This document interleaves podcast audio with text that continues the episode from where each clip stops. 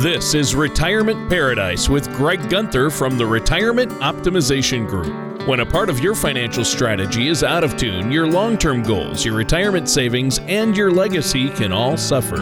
With many years of experience in the financial industry, Greg provides his clients and prospects with the information they need regarding Social Security, retirement income planning, wealth management, and much more. Listen in as we address your financial concerns and provide helpful solutions to put you on the path to achieving your retirement goals.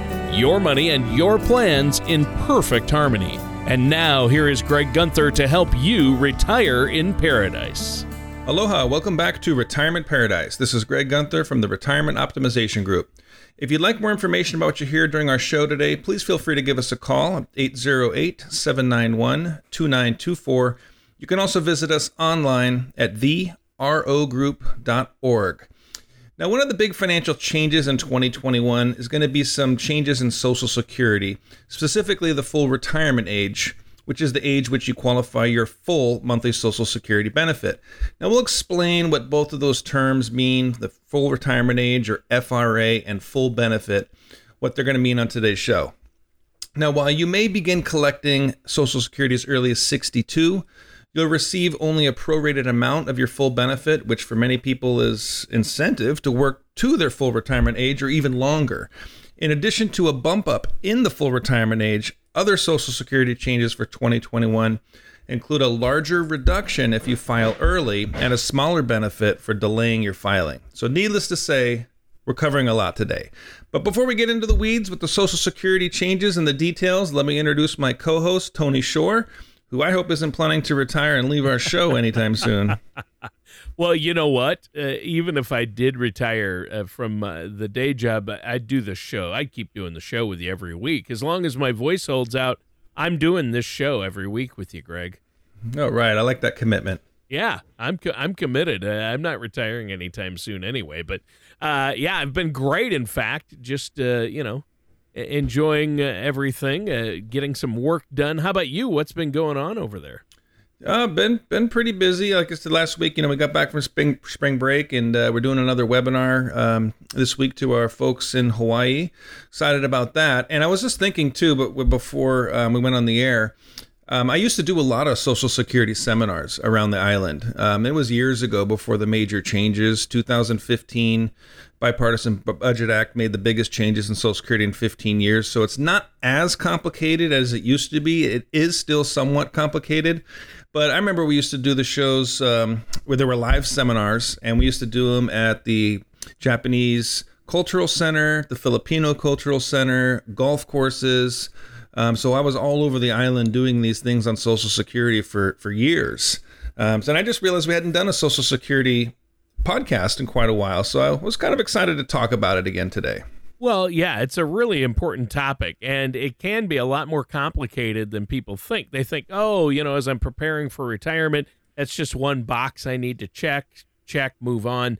Uh, but no, it there's a lot more to it than that, and you know, I think that uh, you know, uh, I'm always excited when we get into a deep conversation about Social Security because for the vast majority of people out there, Greg, it's going to be one of the most critical elements of their retirement strategy. So, how do you want to get us started on this one?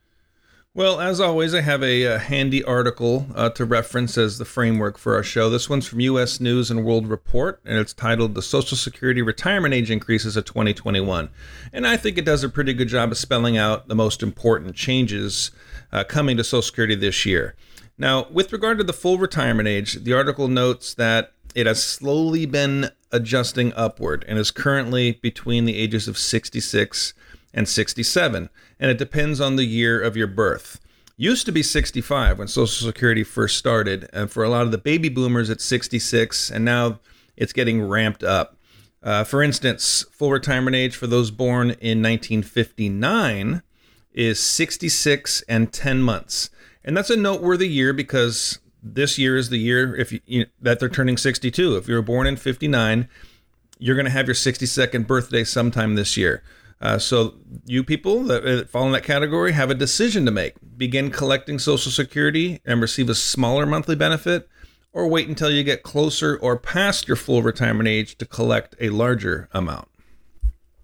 Right. Uh, there you go. And so uh, it's important to understand uh, how that works. And I know many financial experts like yourself out there have been very vocal about the downside to filing for Social Security is, you know, at, at the earliest possible time, as soon as you turn 62. Uh, and based on what you just told us, it doesn't sound like uh, that's going to change either.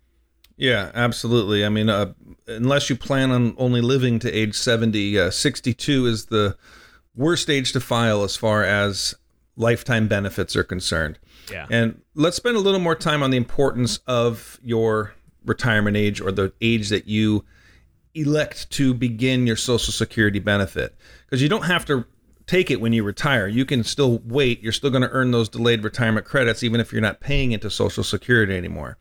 Now, let's say you're one of those people who are going to be 62 this year. So you're born in 1959. Now, if you choose to file right away, you're going to receive about 71% of the amount that you would have received at your FRA, uh, your full retirement age, 66 and 10 months. So remember, every month you postpone earns you a larger check. It doesn't happen on your birthday, it happens every single month. So, as an example, if you're eligible for a $1,000 monthly benefit at your full retirement age, filing at 62, slashes your check to $708. Now, our listeners should also note that Social Security's annual COLA, cost of living adjustment, commonly referred to, uh, is applied to the amount of your smaller payment if you file early, which basically means that you're going to get a smaller inflation adjustment as well by filing at 62. There you go, and there you go. Uh, I I think that's uh, really important to note. Cola. When you say that, I'm thinking Coke Zero, but uh, yeah.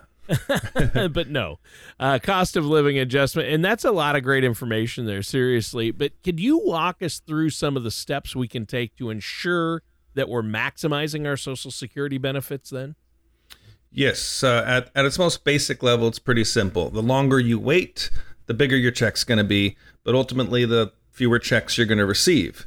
And if it's not just your full retirement age, so there's a scenario the magic number is 70, right? So that's the longest you can wait after, after to, to receive your Social Security. So after your full retirement age, you earn what's called a DRC, a delayed retirement credit, and your checks get bigger and bigger and bigger. So it keeps growing beyond your FRA. Uh, let's say, for example, you f- your full retirement age is 66, but you waited to file until you turned 70. So for every 12 months beyond, you'll get an 8% credit. That's that DRC. And that actually would equate to a to a 32% increase. So your benefit would be 132% at age 70 than it would have been at 66. Oh wow. Okay. Uh, so that makes a huge that's a huge difference right there. Clearly if you expect Social Security to be a major element of your financial strategy in retirement, that extra 32% each month isn't anything to sneeze at. I mean, you're talking about a, a, big enough chunk of change to help pay your monthly bills or enjoy some of the perks of no longer working, like traveling or put it into a hobby, right? Yeah, exactly right. Yes. And the, and and I get it. Social Security can be a little intimidating, and especially when you consider how essential it is for a lot of people. There's lots of rules, nuances, and as we've been discussing so far, getting the timing right is really the critical point. And ultimately, if you have any concerns about building your own Social Security strategy, or you think you could benefit from a second opinion, I really urge our listeners to get together with a financial services professional that understands uh, the social security aspect. I've really I've seen a lot of, of injustice, you know, in the in the industry where uh, potential clients or prospects or people that I meet in seminars would have, have visited a financial service professional or their own and asked them about Social Security, and they kind of dismiss it and say, "Oh, just file at your full retirement age; it's fine." And they don't realize how much money uh, potentially you can be leaving on the table. So I urge you uh, strongly to uh, get a second opinion on your Social Security. Right. And for some people, filing early may be the right option depending on their own personal situation. Uh, but in a lot of cases, it's not. And so you need to know uh, when the optimal time is to file. And there's, uh, you have some proprietary software that you use, I know, Greg, uh, to help people. That Social Security maximization report uh, that'll take into account some things and then calculate some of these best filing strategies to get more money out of Social Security. So I think that's huge. And before we go on, let our listeners know how they can get a hold of you to have you run that complimentary report. Yeah, I'm, I'm absolutely happy to provide that Social Security uh, Max report for any listeners out there. Software does 20,000 calculations, and it's uh, I just want to kind of reiterate too, like we know if we wait, we get a bigger check, we get fewer checks, and how long we live, basically, how many checks we're going to receive is that break even point. But you got to throw that thinking out if you're if you're married, because it's not how long you're going to be receiving your check; it's how long the last survivor is going to be receiving that check. So it gets a little complicated for married couples as well as spousal benefits, which we'll get into in the next segment. But if anybody's interested in learning a little bit more and about checking out that report, again, I'm happy to provide it complimentary. Uh, give us a call at 808 791 2924. All right, that sounds great. And this has been a great show so far. Uh, I think it's been really timely as well. Uh, a lot of people getting ready for retirement don't file for Social Security without talking to a financial advisor and without uh, getting that Social Security maximization report run. Uh, how would you like to get this next segment started? Well, we'll follow um, the article again, the U.S. News and World Report, and they kind of segue right into Medicare here at this point, which is right up there with the importance of Social Security um, for many of our listeners. So, while Social Security's full retirement age has continued to nudge upward, the Medicare age has remained steady at 65. But remember, if you delay your Social Security, you still need to file for Medicare when you make 65. Ah, that's important, isn't it? Yes. And remember, even if you delay filing for Social Security, you still need to sign up for Medicare when you turn 65 or keep your current employer provided or private health insurance to avoid potentially significant late enrollment penalties uh, if you miss the Medicare date. And every time I hear phrases like that, Greg, late fees, late enrollment penalties, I, I break out into a cold sweat. Yeah, a lot of people don't realize that there is uh, penalties involved if you forget to file for Medicare Part A. Part A is the required part. And uh, I'm right with you on that one, Tony. Avoiding late fees and other penalties is one of the best reasons to, to build yourself a comprehensive financial strategy. And one more note about Medicare. While a lot of retired folks have their premiums taken out of their Social Security directly if you take Part B, if you sign up for Part B before you file, you're going to have to pay that extra premium out of your own pocket until you start the Social Security and then make sure you have that deducted. Ah, okay. Uh, so, in during the first segment, you were talking about the importance of getting your timing just right as far as filing for Social Security.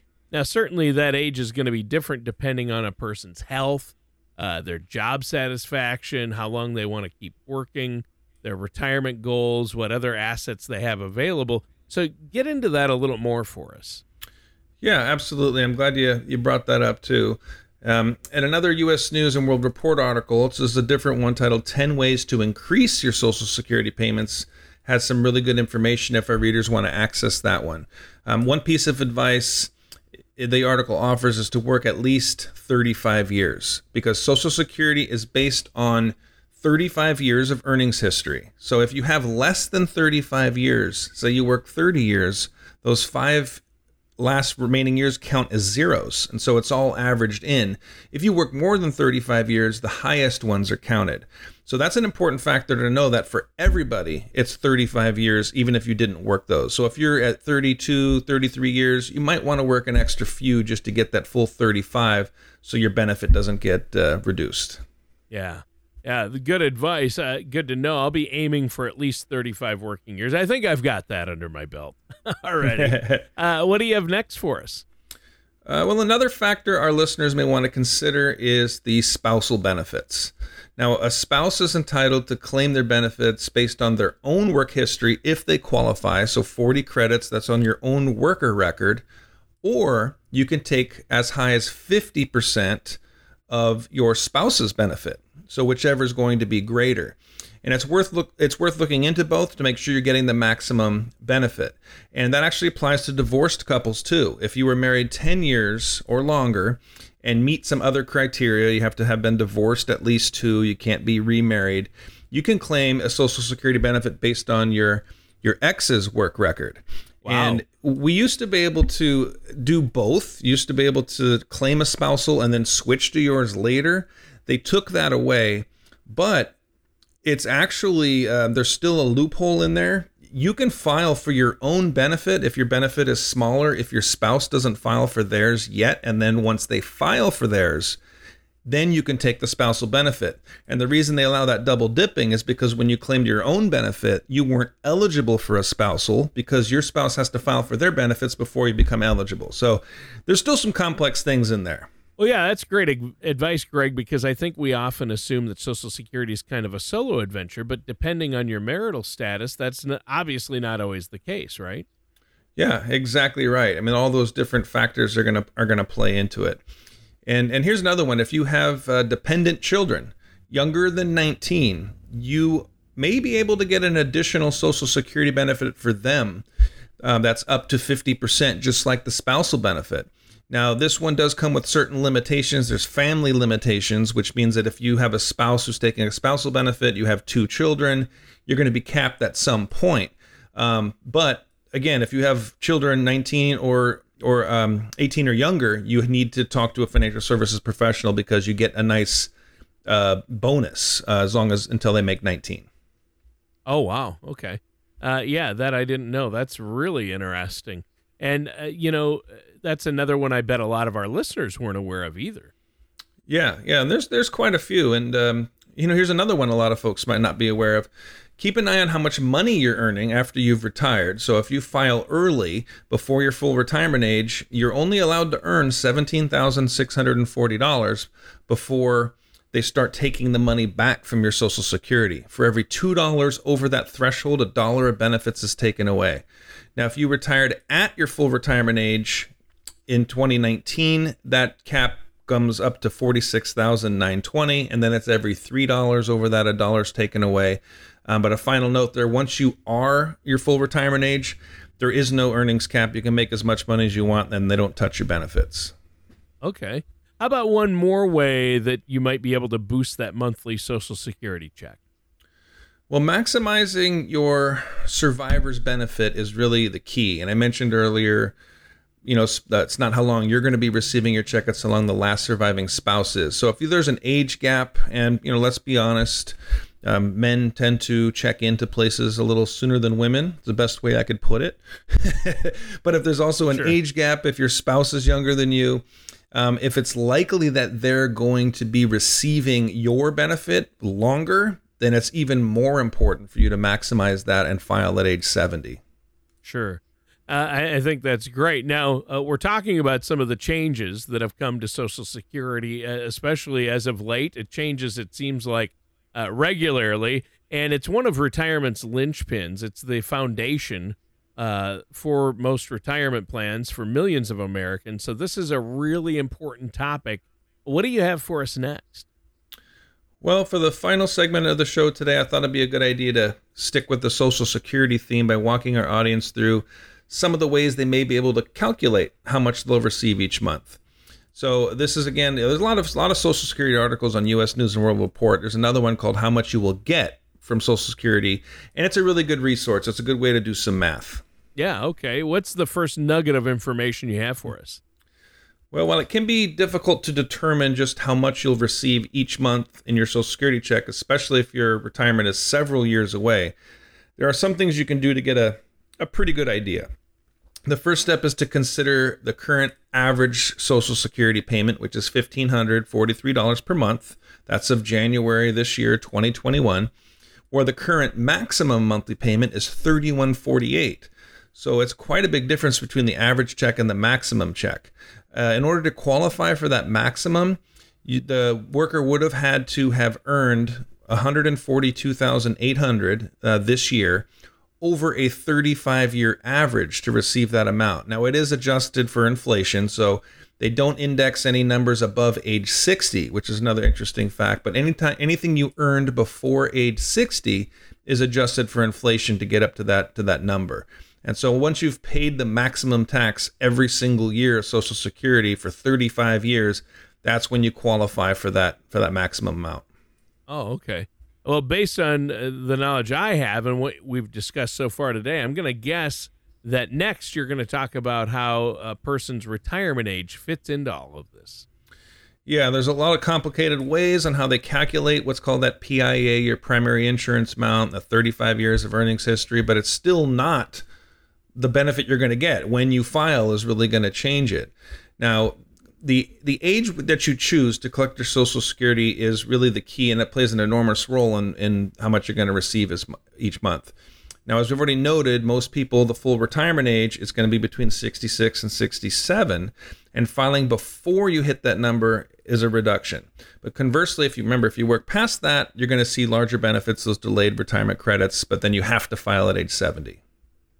So, and during our first segment, you were talking about the possibility uh, of having your Medicare premiums automatically taken out of your Social Security check. How does that work?